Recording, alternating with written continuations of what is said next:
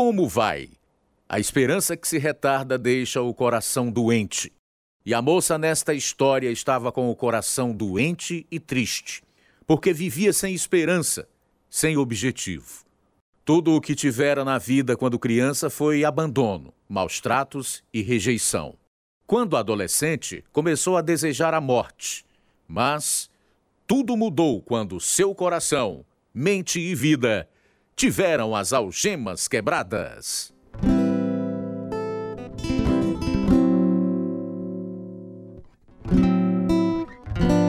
Dramatizando histórias da vida real que proclamam as boas novas, apresentamos Algemas Quebradas, produzido em inglês em Chicago, perante um público ao vivo pela missão Pacific Garden. Graças a amigos que fazem doações financeiras, a fim de manter as portas abertas, a missão é um refúgio no centro de Chicago que oferece comida, roupa e abrigo durante a noite. A clínica médica e odontológica cuida dos ferimentos físicos, ao passo que pastores e conselheiros tratam do desespero na alma desses moradores de rua. É a verdade que os liberta, a verdade que Deus os ama e fez um caminho para que fossem redimidos. Guarda esse revólver! Só depois que você passar essa propriedade pro meu nome. Vamos, assine. Não faz isso. Não, eu não assino. Se não assinar, eu atiro. Nunca, seu urubu. Não faz isso. A polícia. Abra esta porta. Ai, graças a Deus.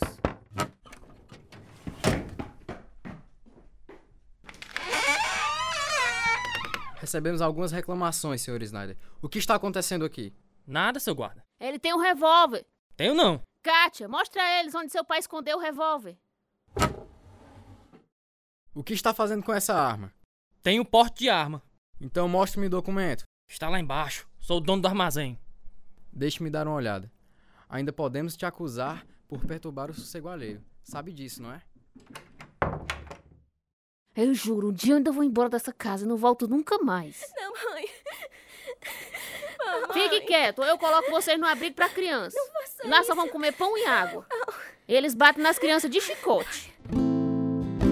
Ela era uma criança rejeitada, a mais nova dos cinco, cujos pais bebiam e brigavam e trancavam os filhos num quarto sem comida, nem água, nem banheiro, enquanto cuidavam do armazém lá embaixo. Talvez você fique imaginando como sobreviveu à medida que escuta a história dela, a história verdadeira de Nadine Sovokol, agora mesmo em Algemas Quebradas. Nasci em 1935 em Camden, Nova Jersey. O temperamento violento do meu pai levou a muitas brigas e gritos, que geralmente faziam a polícia vir à nossa porta. Mamãe sumia às vezes durante semanas, às vezes meses a fio, e nós nos tornávamos cada vez mais inseguros, pensando se ela ia voltar ou não. Uma noite, já de madrugada, ela acordou e vestiu os quatro filhos mais novos. Depois chamou um táxi.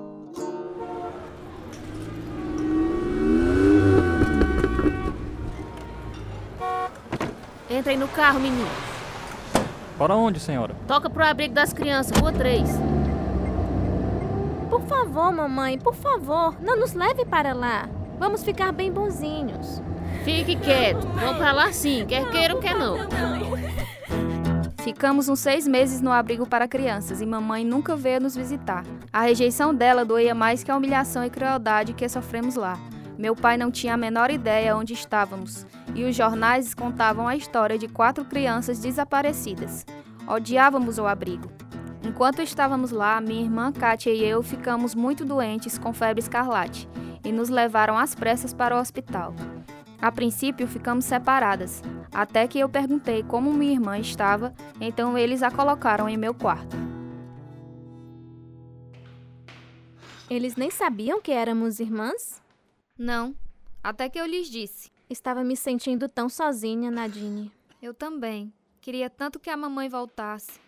Já faz muito tempo que ela nos deixou no abrigo. Eu também só penso nisso.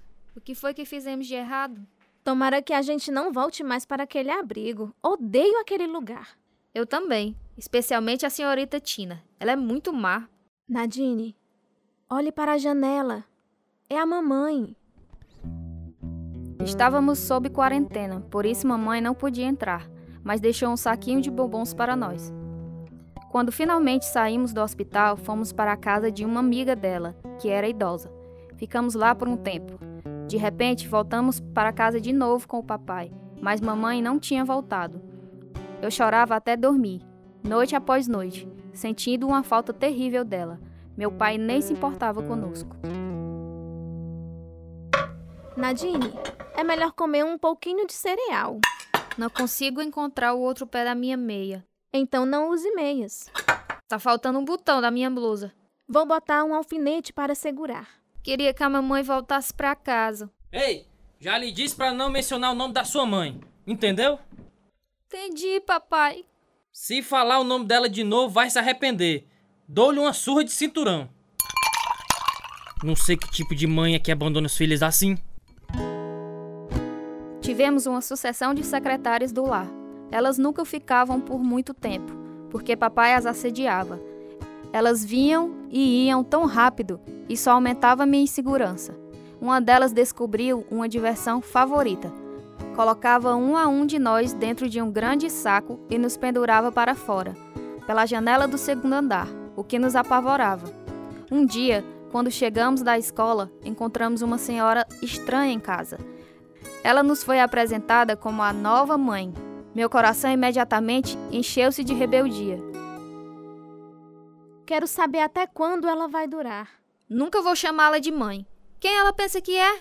Talvez mamãe não volte nunca mais. Tô nem aí. Ela nunca vai tomar o lugar da minha mãe. Nadine, não deixe papai ouvir você falando assim.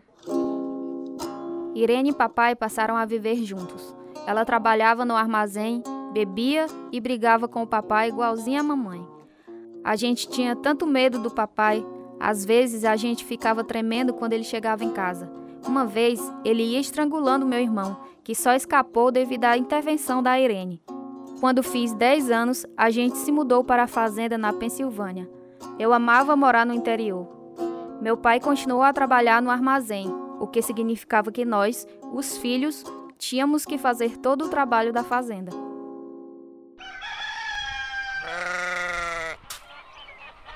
Eu disse a vocês para capinar o mato todo, não só algumas partes. Está bem, papai.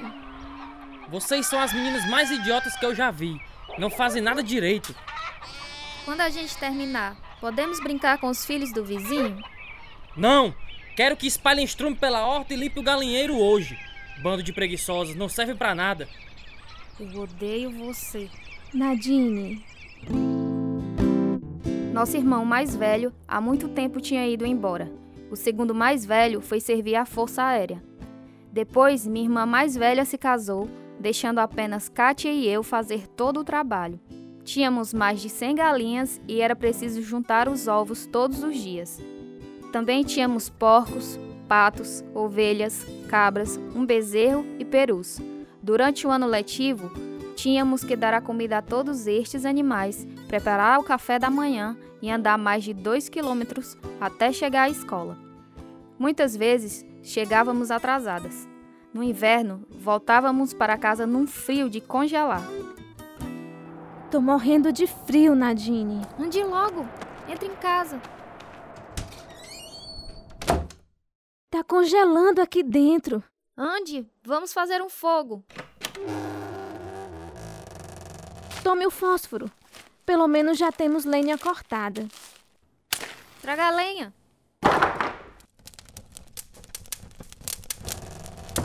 Como é que a gente pode trabalhar morrendo de frio desse jeito? Eles não se importam. Olha o tamanho da lista que o papai deixou pra gente fazer. Juntar os ovos e limpar o estábulo. Lavar a cozinha, dar comida aos animais. Oh, não! Hoje à noite a gente tem que depenar frangos. Kátia, tem um trabalho enorme para entregar amanhã na escola. É melhor a gente começar logo, assim que estivermos mais quentinhas.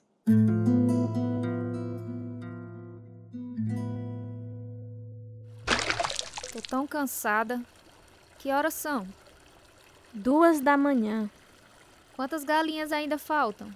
Umas sete ou oito. Olhe minhas mãos. Estão engelhadas de tanto frio e por causa da água. As minhas também. E a gente tem que levantar em menos de quatro horas. Você não terminou o trabalho da escola, Nadine.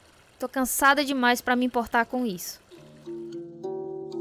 Noite após noite, eu me deitava para dormir com a mesma roupa que tinha ido para a escola, cansada demais para tomar banho e trocar de roupa.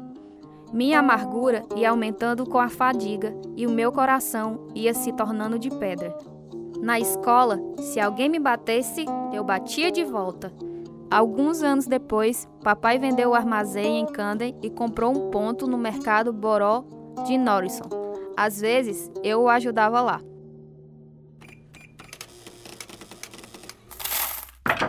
Sua idiota! Eu disse pra você colocar as batatas ali. Sinto muito, papai. Tinha que tirar as cebolas primeiro. Será que não sabe fazer nada direito? Já disse que foi mal. Foi mal mesmo. Faz tudo mal. Seria melhor que eu mesmo fizesse. Chegou uma freguesa, papai. Oh, bom dia, senhora Potter. Que dia lindo, não acha? Como vai? Em que posso ajudá-la? Não importava o quanto tentássemos agradá-lo, meu pai raramente tinha uma palavra de carinho para nós. Ele nunca dizia, muito bem. Uma vez, durante esses tempos difíceis, mamãe quis ver a gente. Tive que lutar contra o ressentimento e a raiva que ardia em meu coração e nem me lembro o que conversamos. Eu fugia para o porão e chorava agarrada com meu gatinho quando papai nos maltratava. Minha irmã tomou um rumo diferente. Papai, não vou mais estudar. Ótimo. Esse negócio de ir pra escola é só perder de tempo. Vou arranjar um emprego na cidade. Vai não. Tem muito o que fazer por aqui. Não aguento mais fazer o trabalho por aqui. Estou a ponto de ter um colapso. Você vai fazer o que eu digo, viu? Não aguento mais. Quero um emprego onde eu possa ganhar dinheiro. Então você vai me pagar 65 reais por semana. Tudo bem. E ainda ajudar na limpeza e na cozinha. Quer dizer que eu vou ter que fazer todo o trabalho da fazenda sozinha? Não vai morrer por causa disso. Mas eu tenho as tarefas da escola para fazer. Devia parar de estudar, sabia? Todo o trabalho da fazenda caiu sobre meus ombros, além das tarefas escolares. Estava a ponto de ter um esgotamento nervoso por causa de tanto trabalho na fazenda e pelo medo que sentia de meu pai. Até mesmo Irene já estava falando em ir embora. Um dia, quando eu estava com 16 anos, cheguei em casa da escola e ela havia partido, e nunca mais voltou. Meu coração estava cheio de ódio e amargura. Sentia-me morta por dentro, sem nenhum motivo para viver. Pensei em me suicidar, mas não tive coragem.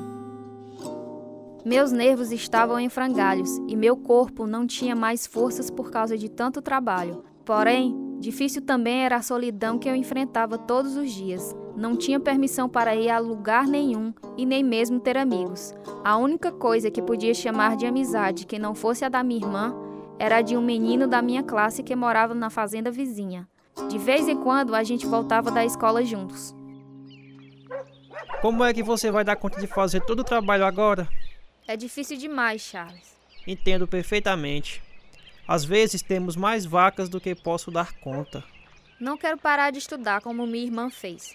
Ela só ganha 75 reais por semana e papai fica com 65. Ela não vai para frente assim. Às vezes fico pensando, o que, que adianta tudo isso? Quando me sinto assim, vou para algum lugar sozinho e toco minha trombeta. Nunca aprendi a tocar nenhum instrumento, mas gosto demais de música. Tenho uma trombeta velha que você pode ficar, Nadine. De verdade? Ô oh, Charles, que maravilha! Vou amar tê-la. Quase nunca ganhava presentes, nem do meu pai. Amei a trombeta velha. Ficava praticando sempre que podia. Eram tão poucos os momentos de folga. E então meu amigo me convidou para assistir um musical na igreja dele. Não, você não vai à igreja nenhuma. É só perda de tempo. Por favor, papai, nunca vou a lugar nenhum. Deixa que você vá à escola, não deixo? Esta ocasião é especial, é um musical. E quem você acha que vai fazer o seu serviço? Eu é que não vou. Faço tudo, papai. Deixe-me ir à igreja só essa vez. Ah, está bem, só essa vez. Mas é melhor fazer o seu serviço ou vai se arrepender. Amei a igreja e lutei com meu pai para voltar no domingo à noite também. Depois, comecei a insistir querendo ir no domingo de manhã. A igreja era um escape para as realidades terríveis em minha casa. Frequentei por quase um ano antes que a verdade começasse a penetrar. Havia um Deus que me amava. Eu achava que ninguém me amava a não ser meu gato. O que é isso? Como foi que esses ovos quebraram? Eles escorregaram da minha mão quando eu estava juntando. Você só me dá prejuízo, sua idiota. Você não tem juízo desde que nasceu. Tente juntar ovos com a mão gelada de tanto frio. Não me responda não, senão eu lhe derrubo com um murro. Se for isso que ensinam na sua igreja, é melhor ficar em casa. Sinto muito, papai. Pra falar a verdade, você passa muito tempo lá. Por que não pega sua cama e vai morar lá de uma vez? Você vai ter que parar de estudar, é isso. Vai ter que escolher entre igreja e a escola. Ô, Tip, não entendo por que o papai não me ama. Tento tanto agradá-lo, mas nunca é o bastante. Queria ir embora daqui e nunca mais voltar. Parei de estudar. Não aguentava mais. Estava morta por dentro. Depois, meu amigo me convidou para uns cultos evangelísticos em outra igreja. Sou eternamente grata por ter ido. Se não lembrar nada do que eu disser hoje à noite, não se esqueça disso. Deus ama você e ama tanto que deu seu Filho unigênito, Jesus Cristo, para morrer por seus pecados, para que você pudesse ter um relacionamento com Ele. Amém. Suas boas obras não levam você para perto de Deus. A Bíblia diz: Mas todos nós somos como o imundo, e todas as nossas justiças como o trapo da imundícia.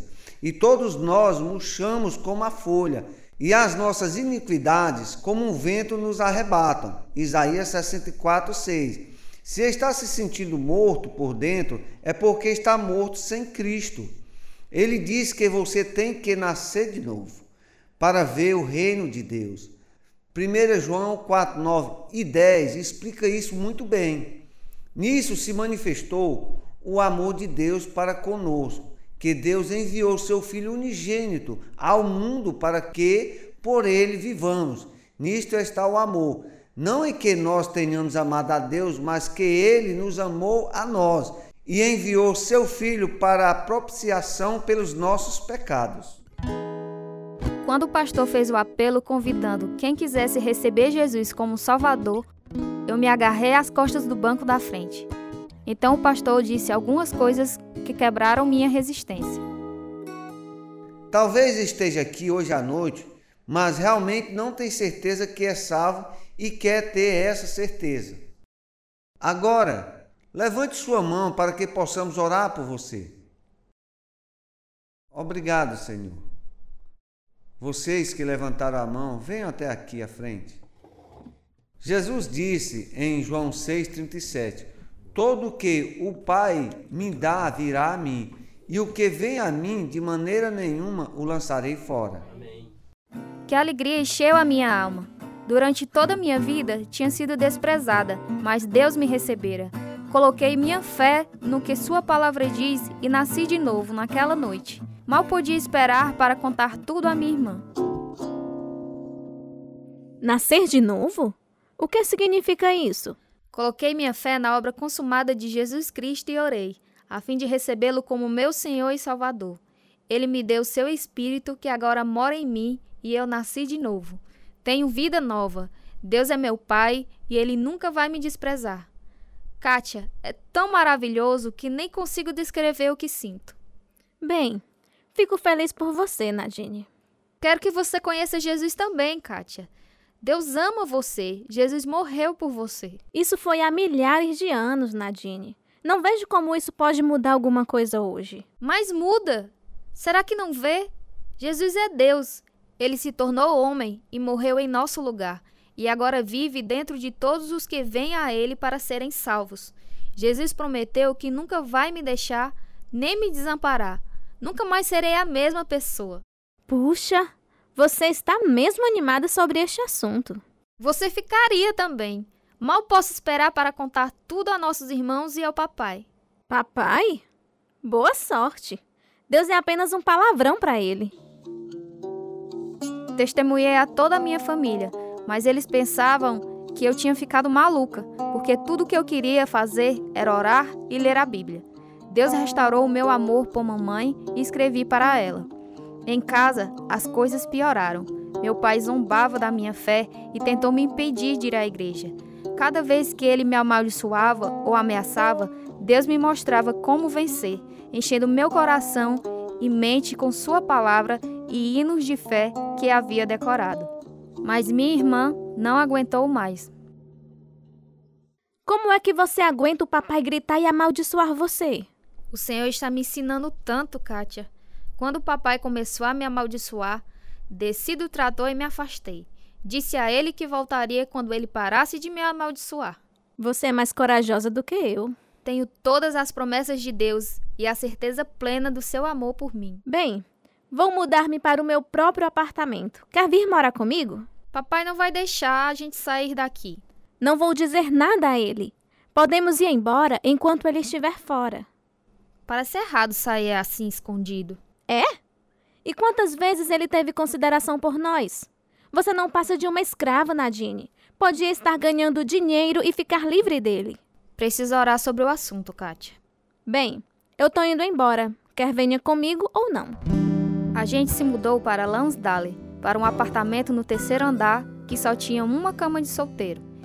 Minha irmã trabalhava à noite e eu durante o dia, e assim a gente foi se arranjando. Comecei a ensinar as crianças e ajudar em abrigos para idosos. Não demorou muito e vi que Deus estava me chamando para o ministério. Um instituto bíblico estava em meu futuro. Com medo, mas aprendendo a confiar no Senhor, matriculei-me. Instituto Bíblico? Mas você nem terminou o ensino médio. Eu sei, mas eles me aceitaram mesmo assim. Posso concluir o ensino médio lá primeiro. Onde é este Instituto Bíblico? No Canadá. Canadá? Você está me abandonando, Nadine. Sinto muito, Kátia. Tenho que obedecer a Deus. Não consigo acreditar. Como é que você vai pagar esse instituto? O Senhor vai me guiar e prover o que preciso. Se você for embora, não vou ter condição de pagar o apartamento sozinha. Terei que voltar para a casa do papai e sei que não vou aguentar isso. Talvez ele tenha aprendido a lição. Ele parecia diferente quando o convidamos para jantar. É, fiquei com pena dele, mas não quero morar mais naquela casa.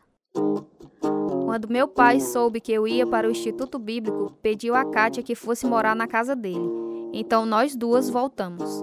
Consegui um emprego numa madeireira e Kátia outro numa fábrica de biscoitos.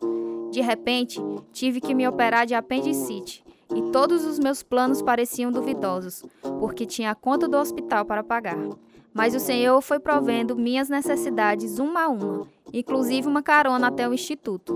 Na minha última noite em casa, não pude dormir. Desci a escada e fiquei conversando com meu pai, que estava sentado na cozinha. Ainda digo que você está doido em perder tempo neste instituto bíblico. Deus não pensa assim. Veja como ele satisfez todas as minhas necessidades ele até providenciou uma mala e uma carona até o Canadá. Se você diz, né? Papai Jesus ama o Senhor também. Ele morreu para salvá-lo dos seus pecados. A Bíblia diz que só há dois lugares onde viveremos na eternidade: céu ou inferno. O Senhor não pode ir para o céu a menos que se arrependa dos seus pecados e receba Jesus como Salvador. Não quero que o Senhor vá para o inferno. O inferno é um lugar de trevas densas e tormento. Por favor, aceite Jesus para que possa se encontrar com ele no céu quando morrer. Nadine, essa história pode dar certo para você, mas não preciso disso. Tempos depois, minhas duas irmãs professaram a fé em Jesus como Salvador. Meu pai morreu anos mais tarde, ainda amaldiçoando Deus. Terminei o ensino médio e a faculdade no Instituto Bíblico. Durante esse tempo, mamãe me mandou uma passagem de ônibus e passei três semanas com ela. Então você agora toca na orquestra? E também canto no coral comunitário. Antigamente eu cantava no coral comunitário durante a guerra.